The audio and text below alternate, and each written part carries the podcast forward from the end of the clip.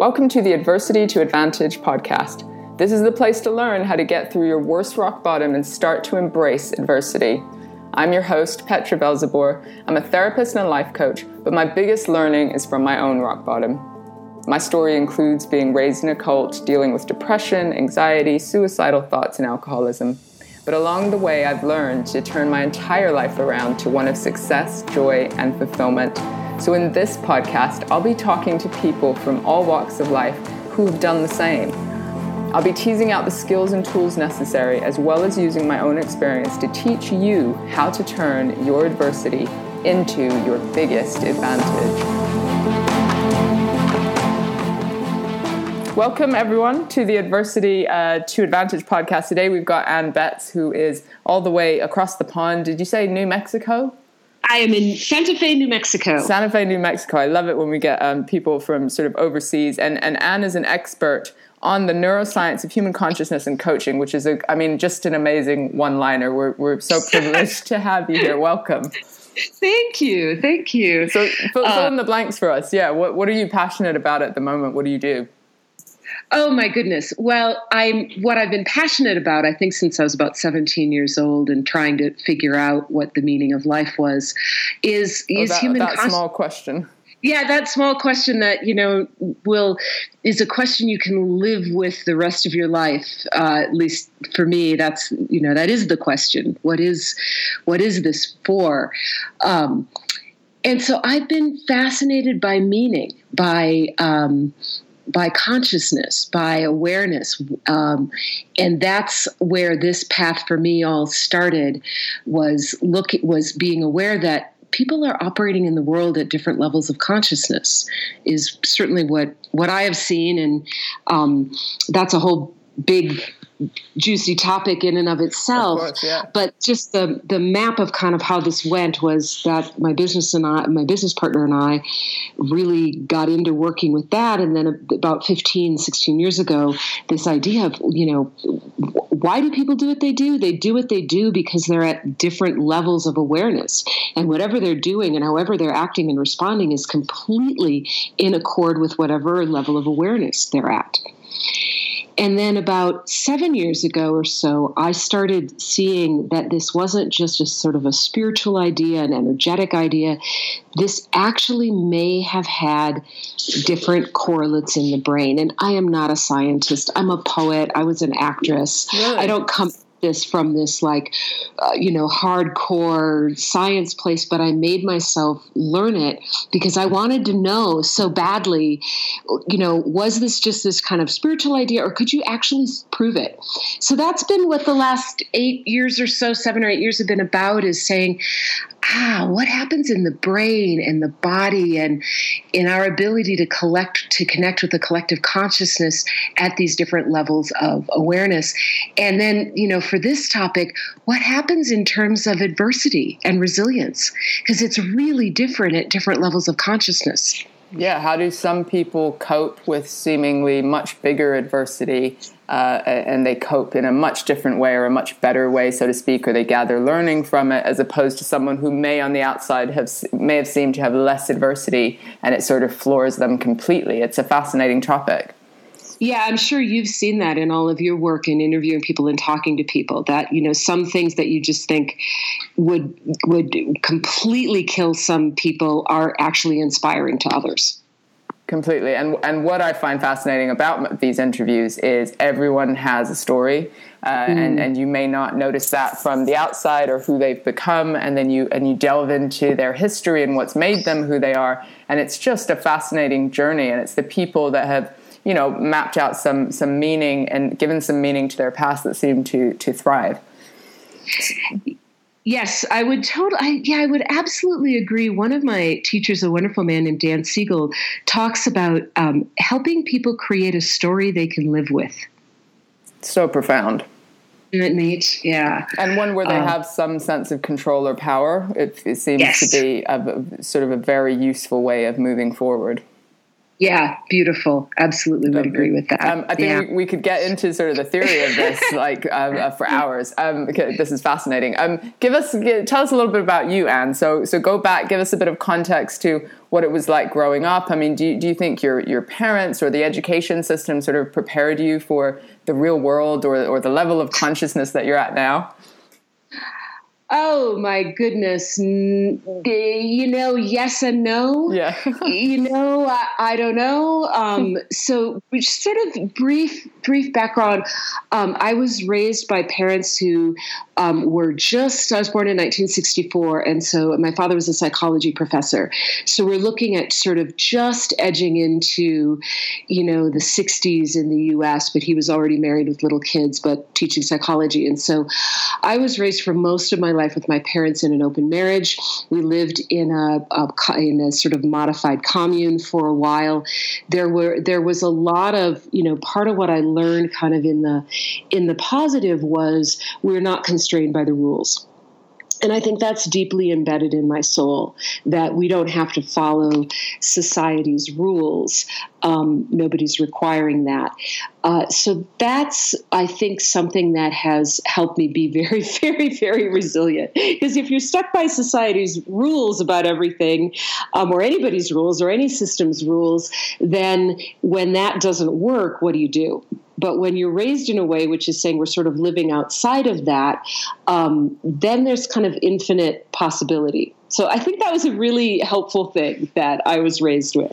I, I imagine uh, you have an appreciation for it now in some yeah. way and what it's given. Do you know? Yeah, exactly. Uh, more appreci- appreciation for it at this stage of life because there was, you know, some of what didn't prepare me as much was consistent adult attention, consistent um, you know, parenting. Uh, there was a lot that uh, the the kids kind of had. We sort of had to figure out for ourselves, particularly my brother and me. Um, as the younger ones. And so, you know, and some of what I now know about just how we manage in life, you know, that's so critical for kids to have um, adults who are kind of helping them learn what it is to be resilient and learn, you know, watch and learn how to you know, how to recover from stress and things like that. And when the parents are kind of doing their own thing, maybe you can relate to this. I can. um, yeah, there. It's sort of like you're, you know, this feeling of like I'm on my own. And I think in my early 20s, the other thing that happened to me that was really, really profound in my life is I have a condition called alopecia, and that is basically the body becomes allergic to your hair. And so when I'm about 16, 17, um, my body starts rejecting my hair, and I go bald. Wow. With so, and you can imagine, I'm in the middle of this. We weren't not living in the commune at the time, but my parents were still engaged in an open marriage, doing their own thing, um, and I'm going through a pretty severe psychological crisis of um, having been an actress and being an ingenue kind of actress and being, you know, valued for being pretty sure. and losing my hair and my whole identity of, you know, who the hell am I? Um, without that identity of cute and pretty and, and all. And that was my where I thought I was going in life was you know going to go study um, at some famous acting school and, be that. So that was probably the one of the the biggest adversities age 17 omg what now was uh, and and my parents kind of checked out doing their own you know of course. I've, I have a few questions i have to pause you. i'm just like i've got my curiosity is like sparking in all different directions.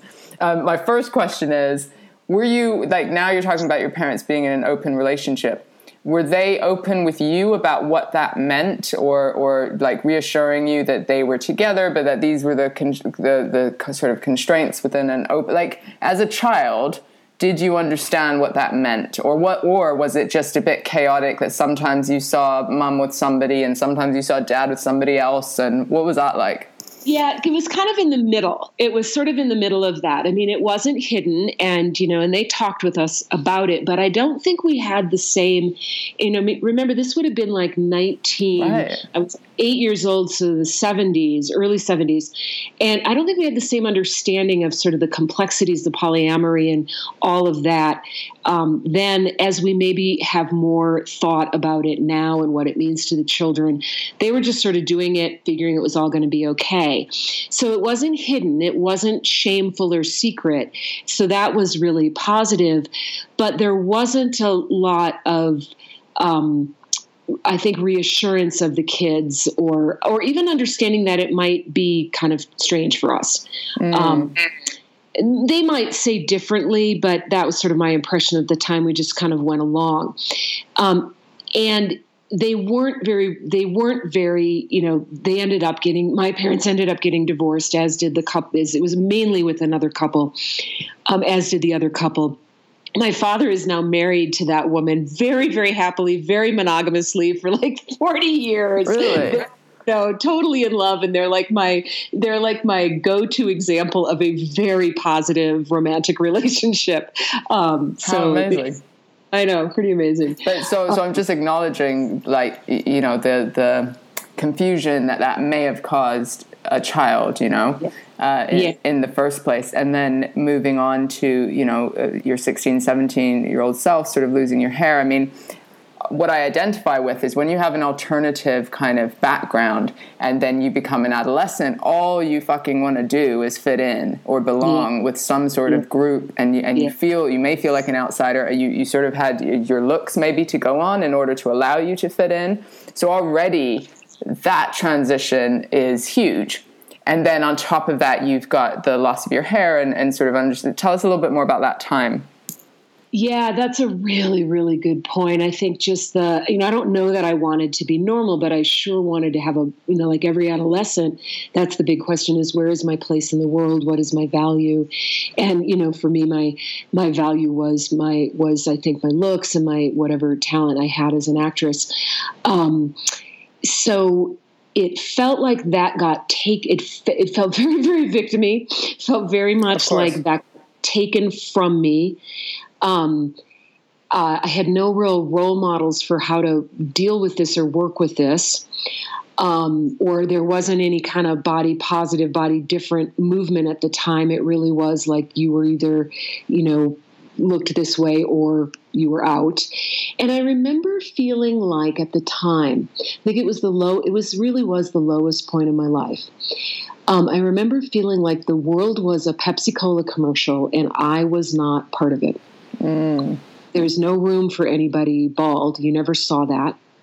There were no role models. So, therefore, I was not part of basic humanity. What a stark, and, stark image of you know yes. emotionally what you you might have must have been going through. How did you cope? Like some people sort of pull back and isolate and go in on themselves. Some people maybe sort of act out or use substances or like what what showed up for you just when you were in that state of maybe rock bottom. Yeah, I think I, I think for me, I, I, I gained some weight, not you know a terrible amount, but you know I, get, I definitely ate more. Um, what ended up happening for me is really interesting. Um, was that I you know, when I look back on this period, it wasn't a very long period. And the sort of the, the blessing was that I ended up meeting this group of adults who were probably, you know, maybe eight to 10 years older than I was at the time, 17. You know, they're in their mid 20s, mid to late 20s. They were, this is very interesting.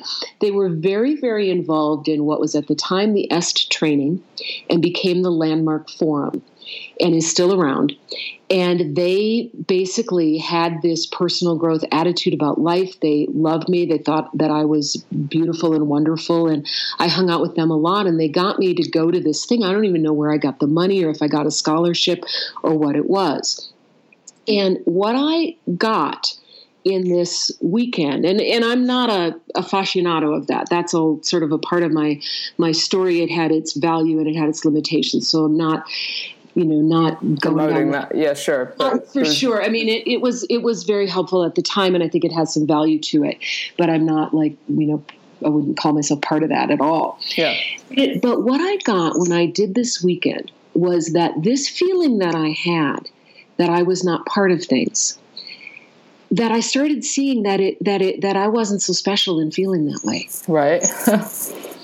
it was like which, which is both great and like disappointing in a way. Well, of, it was it was a huge fucking relief at the time. Right. Okay. like really, like oh my god, other people for whatever reason feel like they don't belong. Therefore, maybe you know, maybe it's not so. Maybe it actually isn't that I don't belong. I mean, I think that was the start of that processing. And I was about seven, 17 or 18 at the time, maybe 18. Um, this is right before I went to college.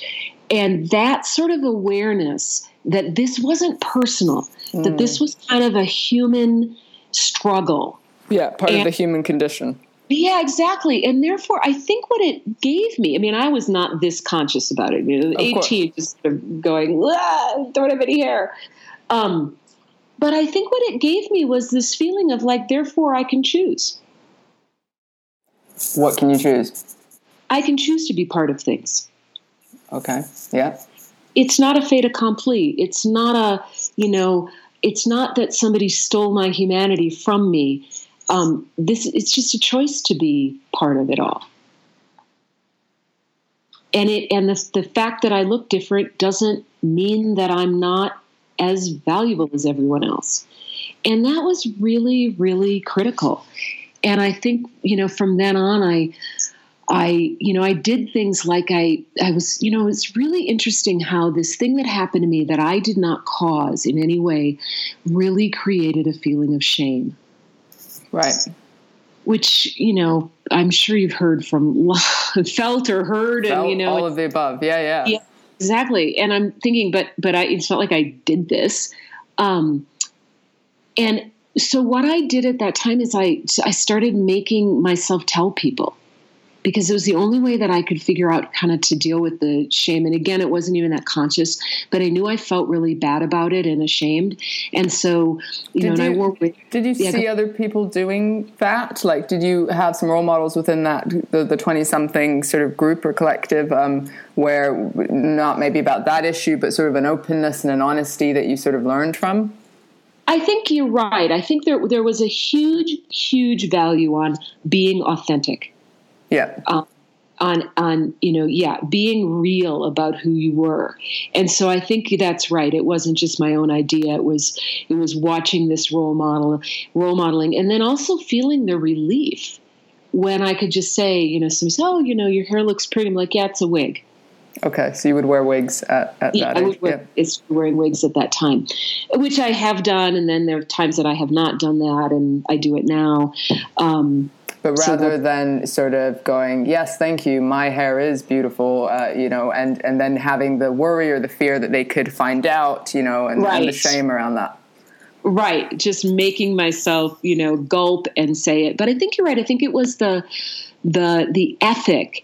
And you know, one of the interesting things that I have learned um, in in my studies of neuroscience is, you know, what we are learning at that point in our life gets really wired.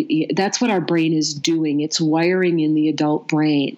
You know, in that adolescent, those adolescent years up to about mid twenties. And so I think about these lessons that I learned that I took on as really critical like you you don't lie about yourself. You show up as who you are. You honor your word. And that was very much the ethic of the, you know, this, the EST training. And, you know, I took it on in a way that became very much part of my DNA. And I think part of that was my age but so profound at 17 18 to be to be getting these sorts of realizations right and and seeing right. that level of role modeling yeah and to be around people who you know whether they were able to always carry through on this or not certainly the ethic was to be a good person and to be an honest person. And i am you know hugely grateful for that because there are I came away with, I think, some really positive things out of doing that at that age in my life. It also was a little culty. It also was a little, you know, sounds like, like any, say that. Go ahead. Yeah, no, I'm I'm agreeing. Uh, yeah. my, my, my cult radar is pretty uh, high yeah. high level. Totally. you know, anybody who wasn't part of it kind of wasn't as enlightened. There and, you, you go. Know, yeah. Your money and get more people to come, and you yeah. know all there was definitely all of that and it definitely and there's a lot of people that have analyzed you know and, in it it has changed in particular the early the early days and what you were allowed to do and what you weren't allowed to do and you know things like that. It meets some of the criteria of cults for Absolutely. sure 100% um, anyway. Um, but but what you're saying is you like the the funny thing is if I tell people I was raised in a cult immediately their eyes sort of go to the most horrific end of the spectrum of something that they can fathom, right? That they've sensationally read or, or heard or seen. Um, and I sometimes have to go, actually, I had a pretty good childhood, you know. Um, yeah. That I had five siblings. I was always around other kids. I was traveling to amazing countries and places. And when you're in the bubble of it, there's a lot of gray area. There's there's happy, you know, like life yeah. isn't linear. There's paradoxes. Um, the the challenges in a similar way that you're describing are when I became a teenager and realized how different I was, and realized that there was no blueprint for living outside of this set of sort of rules. Um, and also the the hmm, the knock on effect of sort of that free love environment with our parents, which sounds similar to you know just maybe magnified, you know the open relationship element and the confusion around that, and the impact on myself as a woman, my sexuality, intimacy, relationships. Like I feel like there was a thread fr- from from that for me and for many of us who grew up in that way. And I wonder if there was anything that sort of impacted you as far as um, intimacy and connection based on that childhood. I don't know. Yeah, you know, it's a it's uh, for sure. Um, and it's as you say very paradoxical and very layered and um, you know there's some there's some things about um, you know that love isn't limited that are really positive and yet at the time you know the other i think impact particularly on me as a young woman is because i didn't see sort of any kind of boundaries modeled or very many boundaries modeled um, it i didn't know what boundaries were appropriate yeah um, yeah so I didn't have very many boundaries at all. Yeah, yeah. And, and like you said, that gives you a whole bunch of freedom and like break the rules and do business in your own way, and you can appreciate that. But when you're forming your own identity, it's if you don't have boundaries, you're open to to being hurt and to yeah. being taken advantage of, and some and, of that sort of thing absolutely absolutely and and being i think i think manipulated and you know it's it's interesting i saw this really interesting thing um, after the the guy that just got defeated in alabama and the whole 14 year old girl is shit. And you know being a you know 14 15 year old girl who was raised in a somewhat sexualized environment without a lot of boundaries. I mean i would have my boyfriends over because i just figured nobody's going to say anything. You know and this we weren't even in the commune anymore. Um, so you know, one of the things that I saw is there was sort of a post, like not really, but kind of like from 14 year old girls, and basically saying, you know, yeah, we're sexual. Yeah, we've got lots of stuff going on. This is why we need you to be ethical because, yeah, yeah. you know, there, and I relate to that. I relate to that kind of early sexuality because it was all kind of around me. I mean, it wasn't crazy, but it was also just, you know, in a way that I think a lot of you know more typical families, it's not as it's not as prevalent. You know, I'm not. And it's, and it's the implicit messages of, of what you see or don't see, or the, the lack of boundaries in other areas as well that can then, you know, it, it normalizes that sexuality, which can be absolutely healthy but it doesn't necessarily put the structures in place and protect a young woman from sort of uh, predators or, or you know other types of toxic situations that can show up. Right. Yeah. Exactly. Well. Well said. So. said from the heart. Yes. uh, what a journey. yeah. No um, kidding. And where were your parents? Like, um, as far as you, you know, you're you you, you kind of getting involved with this uh, group, whatever you might refer to them as, and and your hair loss. And um, do you feel like you got support uh, emotionally or practically from from your parents, or I don't know if you have siblings or anyone around you at that time? You know, um, I think my father was you know, a psychology professor, and he was very he was really concerned that I was kind of in a cult. Um, uh, to some degree, I was living in New York at the time. They were in Minnesota, so I wasn't really, you know, right there with them. Um, you know, I, I, they were pretty hands off as parents, and then you come to a point where if you have hands off parents, you know there it's it's hard to restructure that yeah. relationship yeah. and i have to say what's really interesting my dad and i have actually talked a lot about it we're we're my mother has has died but my dad and i are really close and i've you know been real straight with him about a fair fair, fair number of these things and you know one of the things that i've seen with my father was um, he taught group process and you know what were called helping skills at the time a lot of it was the early precursors to coaching he relates a lot to what i say about coaching. And sometimes he's like, oh, yeah, we were doing that back in the 70s. Sure. All right, Dad, doesn't matter, you know. Fine, you were doing it before me. No, no problem. Um, but he really had this view, this very, which I now know comes originally from Carl Rogers, I think, that people are naturally creative and resourceful. Yeah. And I think that that was part of his parenting was that we were naturally creative and resourceful and we would figure it out. And, you know, I could have used a little more like okay yes but you know the way that i look at this with my son who's 21 is that is how i have raised him. How with a bit there's an and there for me and i'm one of his resources. Right. If he needs you he can he can call on you. Yep. you can offer the guidance. Yep and i'm watching for does he need me? Yep and, and I think was different that, Yeah, I think that was the piece. But you know, but I I actually have a lot of gratitude for having been raised that way with a lot of space and freedom to you know try things and and not a lot of like judgment or you know try to force me into something that I wasn't.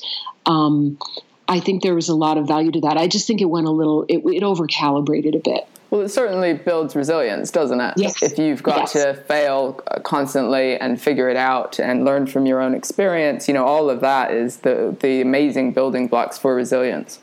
Yes, for sure. too much resilience, too much, too too much challenge. Um, Interesting. So, so where has this? How has some of this impacted you? And you're a parent as well, and so am I. And and that can be an interesting kind of triggering hotbed, both relationships and parenting, triggering hotbed of anything that you haven't sort of figured out, or uh, or maybe the hurt and and challenges that we faced when we were younger. It's suddenly for me going, oh, what is the structure that I want to give my kids? Yeah. What is actually good? And it's really um, inspired a lot of my education as a therapist and a coach. And, uh, you know, I did a, a, master's degree in sort of attachment to understand that oh. early, early impact um, that, that uh, you know, that we take with us. Uh, yes. And very interesting that I'm five siblings and we've all kind of moved on from that history in slightly different ways, you know? It's very interesting because it's like, well, we essentially grew up in the same environment. So, so we're thinking, hey, how is resilience sort of built? And I, I, would say we're all resilient, but we all have a different view of, of our past and of the world that we live in, uh, and how we cope on a daily basis and what we think we're capable of. Um, and it's just in- interesting to see. Do you is it, do you just have one son? I, I have one son and only one and one brother and then two half siblings and you're absolutely right. It's like everybody has a different perspective. Everybody grew up, everybody grew up in a different world in many in Isn't many ways. funny? it's like a venn diagram. There's some overlaps and then there's a you know the way that my brother perceives my dad is or has is is is very different and and probably is different. He's probably was they were different uh, there uh, mother was different with my brother than she was with me. Um, so there are different worlds. I think the, you know, I'm fascinated. I don't know a ton about it, just a layman's um, understanding of a woman's understanding of attachment, but I'm fascinated by, you know, the impact that that has on brain structure and, you know, kind of where that sends us where we when there's insecure attachment and literally in the in the lack of resilience in the brain the lack of ability to recover because you haven't seen it you haven't experienced it at that early you know early times. Um, anyway, uh, that was a little theoretical. What was the question? I have no idea. I have no idea what the question was. Um, but the, there's something about the, the, I was asking a little bit about your structure and if you had one son and, and how we all oh. experience things uh, sort of differently from each other. So trying to understand this uh, resilience element and something about the, attach, uh, the attachment is, you know, we talk about a secure attachment is where you have a base so that you've got that yeah. base. You know, you can go out, take some risks, but you've got the kind of watchful eye that you describe about with you and your son. Um, so that if they need a resource, they know that they've got that secure base that they can sort of go back to, fill up, get the resource, and then go out into the world. You know, sort of to take their next next risk or try things out.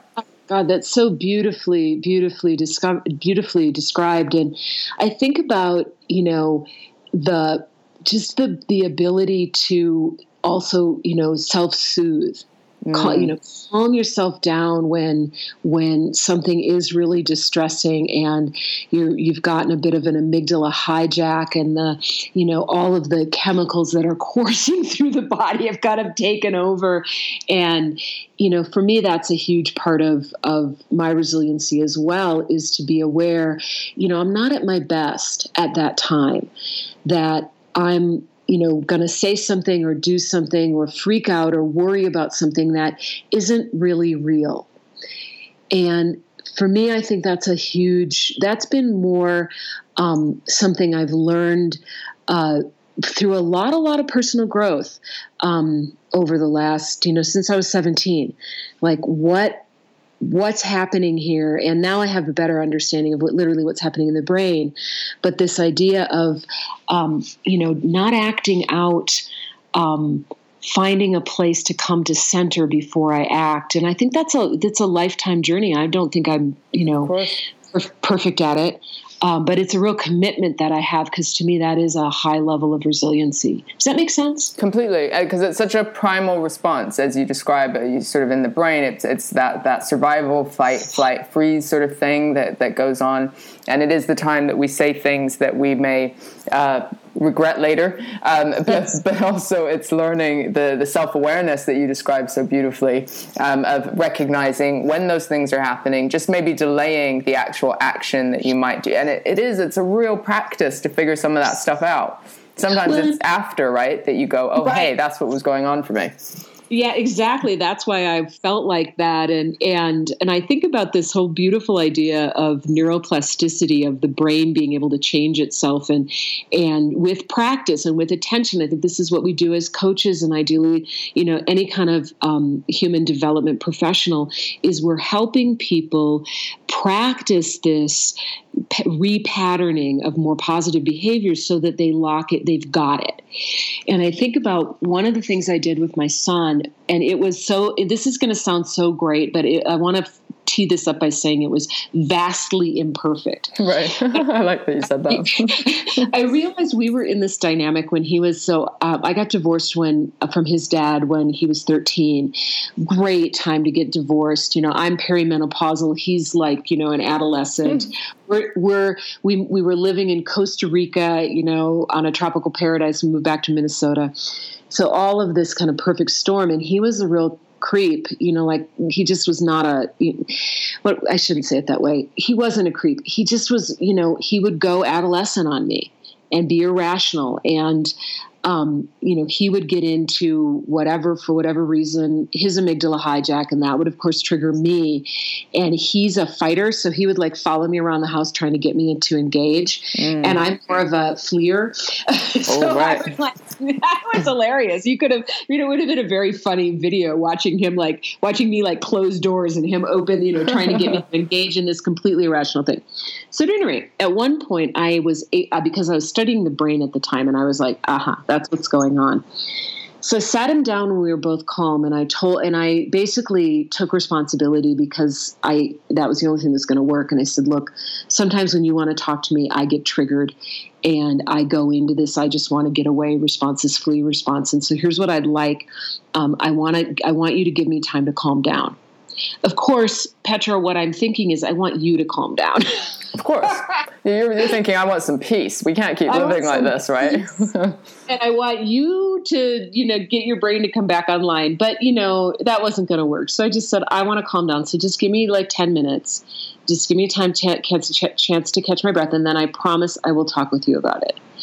And it was very imperfect. It wasn't like he immediately said, "Oh, of course, mom." And that makes total know, sense. that makes sense. I mean, he sort of said, "Yeah, that makes sense," but then he would get triggered. But I would remind him, and you know, it it diminished. And I think by the time he was about a senior in high school, we were pretty good at it, mm. and we mm. were pretty good at not getting into this conversation both from our amygdalas which was just going to create more you know pushing away from each other and, and I love how you said, you know, you explained what it was that you needed at that time, whatever your motivation was. Um, did, did he ever get to a point where he said, well, this is what I need during that time? Uh, yeah, what he said at the time was, I just want, you know, like he didn't say it exactly like this, but what I got to was the reason he was chasing me around was that he was afraid I wouldn't address whatever he wanted me to right. address. And so he needed to, so he needed to know that I would address it, and that was my promise to him. Just let me, I absolutely will address it. Of course, by the time that everybody calmed down, there was usually very little to address. Of course, but he's, because, he's communicating that he needs closure in that way and you need yeah. space in order to and and I just want to highlight that yes this is a sort of mother son dynamic but this is so transferable to every bloody relationship right uh, yeah. where, where we just go into our, our patterns that are triggered from our past and just kind of holding the hope that we can re-educate re-engineer whatever the word might be our, our brain in, into how the how we deal with these conflicts absolutely and I think about you know the um, I've had students say say to me, uh, you know, well, I, you know, I went to talk to my husband or whatever, and you know, and I explained all of this, and he just was like he wasn't listening to me. he wasn't listening to you. You know, you cannot talk into an amygdala hijack. You cannot be rational into an amygdala hijack, and pretty soon you're just going to have one yourself. I mean, you've got to get, you've got to get that part of the brain to calm down. And so, then what? Yeah, what you said was the key point was you chose a time when you were both calm to even have have this conversation. Oh, yeah. yeah. Absolutely. I don't I can't tell his amygdala to do that because the amygdala is just looking to, Protect. you know, fight, flight mm. or free, per, flee, protect us, keep us safe, you know, whatever our perception is at the time. And and it's not capable of, you know, long-term planning or building relationships or having empathy. So shit. I know. So you've got to yeah absolutely transferable. And i got to tell you that alone i think really made adolescence a lot easier for both of us. Yeah. I've I, just to remind you i've got a 14 year old so i'm i'm i'm in it. Uh, yes I mean, I do think my my decade of learning about attachment, learning about communication, yeah. like my kids have been my my prime guinea pigs to be like, how can we communicate differently? Um, but I don't know that we're in the thick of it yet. And I think I'm going to have a lot more uh, intensity to come with my daughter just because of the way their personalities are. And she's 11 at the moment. Um, yeah. You know, the other thing, and I, I am absolutely convinced you know this already, but it was such an aha for me. I d- took a took a, did some work with Gestalt therapy in the middle of Noah's adolescence, and it, it I was I was unaware that the reason he was being so much more difficult with me than anyone else was that he did feel really safe with me. Yeah, that's really profound. You know, I I was like, God, we have the best relationship. I am so much more patient with him. I mean, not you know over calibrating. I didn't think, but that you know, but he would just like let loose on me and that was what this Gestalt therapist, who was who was sort of um, t- teaching a group of us as coaches how to use this more in our coaching, was basically saying, "Oh yeah, you don't get it. that's what kids do when they feel safe. And to be fair, that's what we do in relationship if we feel safe. And it seems like a weird trajectory, but we, we go to work, we get all stressed, and we keep our professional hat on, and then we go home and we absolutely lose it with the person or the people closest to us because we're safe enough to act out all the frustrations and stresses. But it's when we miss out on sort of debriefing that in a way uh, and explaining that when we're out of that um, that primal sort of state. Uh, that's when the the problems are not feeling appreciated, that sort of thing within relationship. I'm recently divorced too. I think we need to just go for a drink, me and you. totally, I absolutely I need to come to London. for sure. And I think this is it is a really interesting thing because I think you're right. We do that as in relationship, we kind of let loose. And then what happens is the you know one of the partner who's being let loose a lot on if it's if it's more one than the other goes i'm not going to take this anymore. Yeah. And and so that it's it's eating away at the fabric of relationship. And there's that wonderful research i think it's by gottman uh, where they talk about and i've seen various numbers so the i don't think the numbers are secure but it's something like in a in an intimate relationship we need five to seven positive interactions for every one negative. Wow in order and, and it's usually the flip side you know? It's usually the flip side. At work it's less. At work it's like but at work even at work it's like three to one is some of the research that i've seen. So you know, people, it's the care and feeding of a relationship and saying, yeah, you do have room sometimes just to be a jerk, but you know, it's like one out of five at the most. yeah, but it's also starting maybe with ourselves, right? So it's not just saying, yeah, they certain they don't give me seven out of one. Like, let me tell them how to treat me, you know. But but if we can nurture it the opposite way, then go, hey, I've been I've picked on him this many times. You know, what can I do to redress the balance and see what comes back? Yeah, and, and how do we, you know, care and feed our most precious relationships?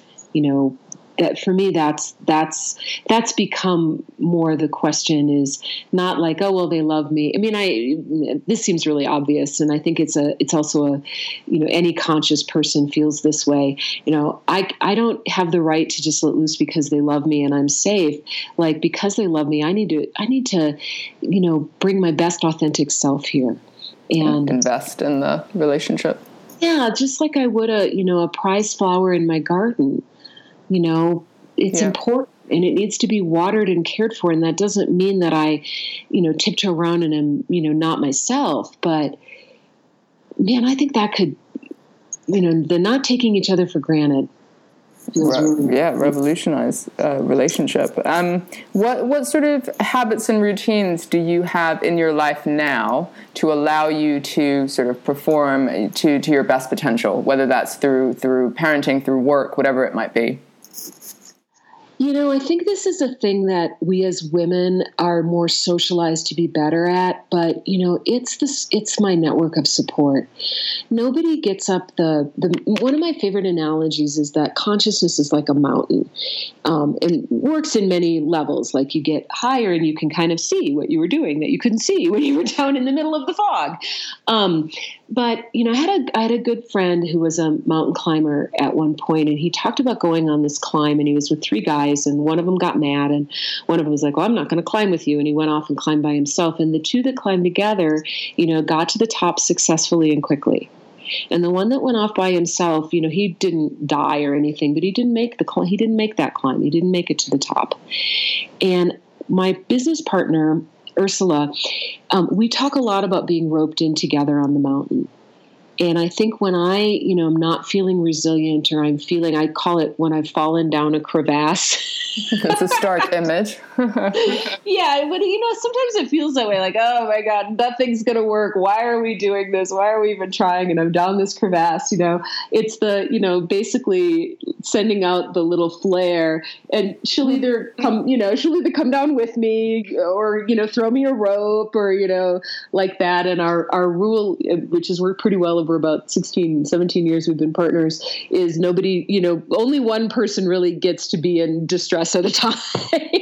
and usually it works. Take turns. Um, yeah, yeah, exactly. that you know there's lots of other things that i do that are just sort of basic i you know i consider my being my instrument and so taking care of my being is not optional um, things like you know the you know things like um, taking you know the the time to check in with myself, whether it's meditation or a peaceful walk or, you know, massage, shit like that. It sounds like, you know, so obvious, but um, I had a shift in perspective given what I do and that I do work as an individual coach and I do a lot of work as a trainer and facilitator.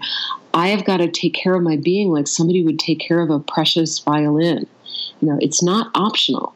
Um, so I think that helps as well.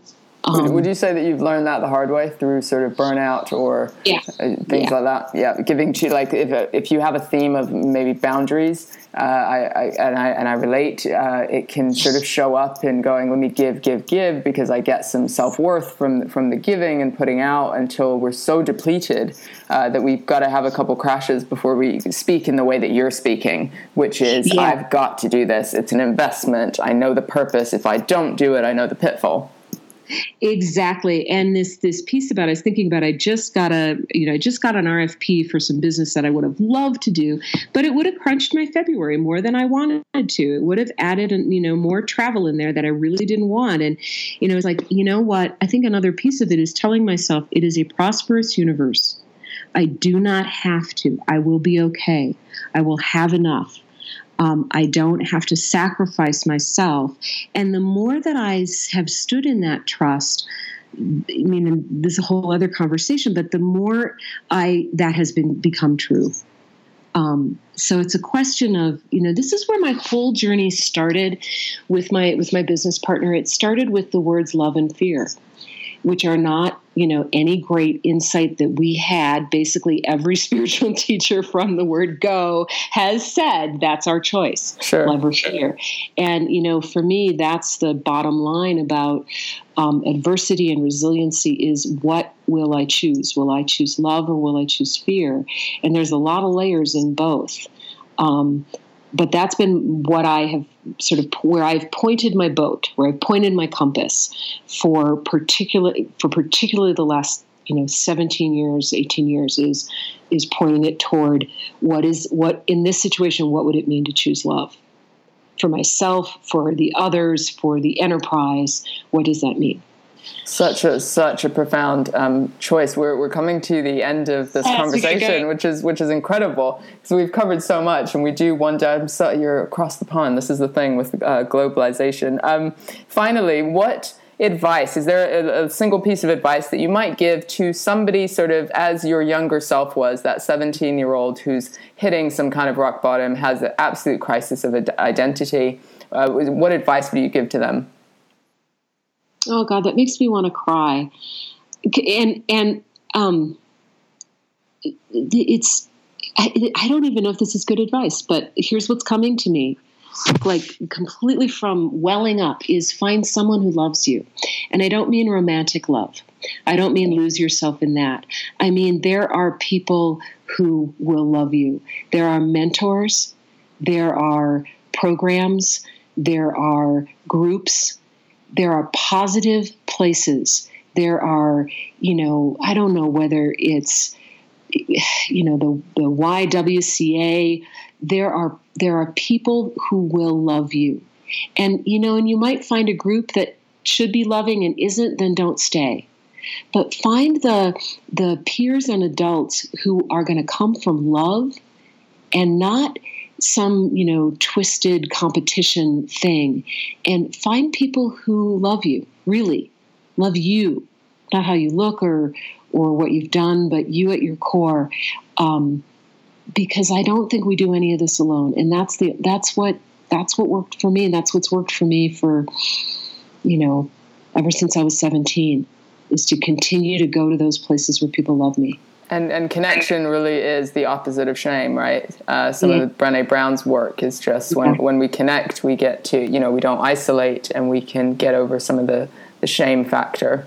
Yeah, and you you know and you realize whatever you think is so terrible that you're going through whether it's losing your hair like me or not being as skinny as the other girls or being too skinny or whatever it is you know in, in this beautiful way and i say this in the most loving way you're not so special even the most beautiful girl or boy or whatever you know has their own secret um, in there and that's part of what makes us human Absolutely. And embrace the, the opportunities to develop your resilience because that's what every challenge essentially is.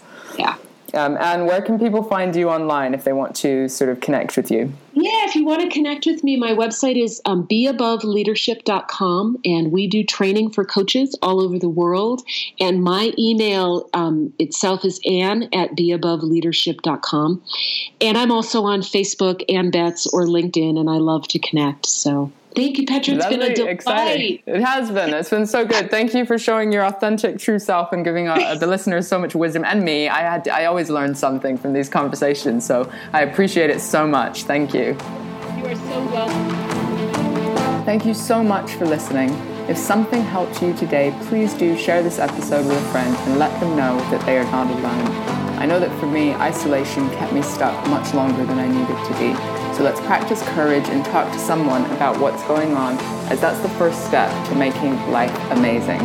Check out my website, petravelzeboer.com, for your free Kickstarter plan, which will teach you to turn your biggest weaknesses into your greatest strengths. Join the community of people who are changing the way they view life's challenges and living life to the full. Until next time, goodbye.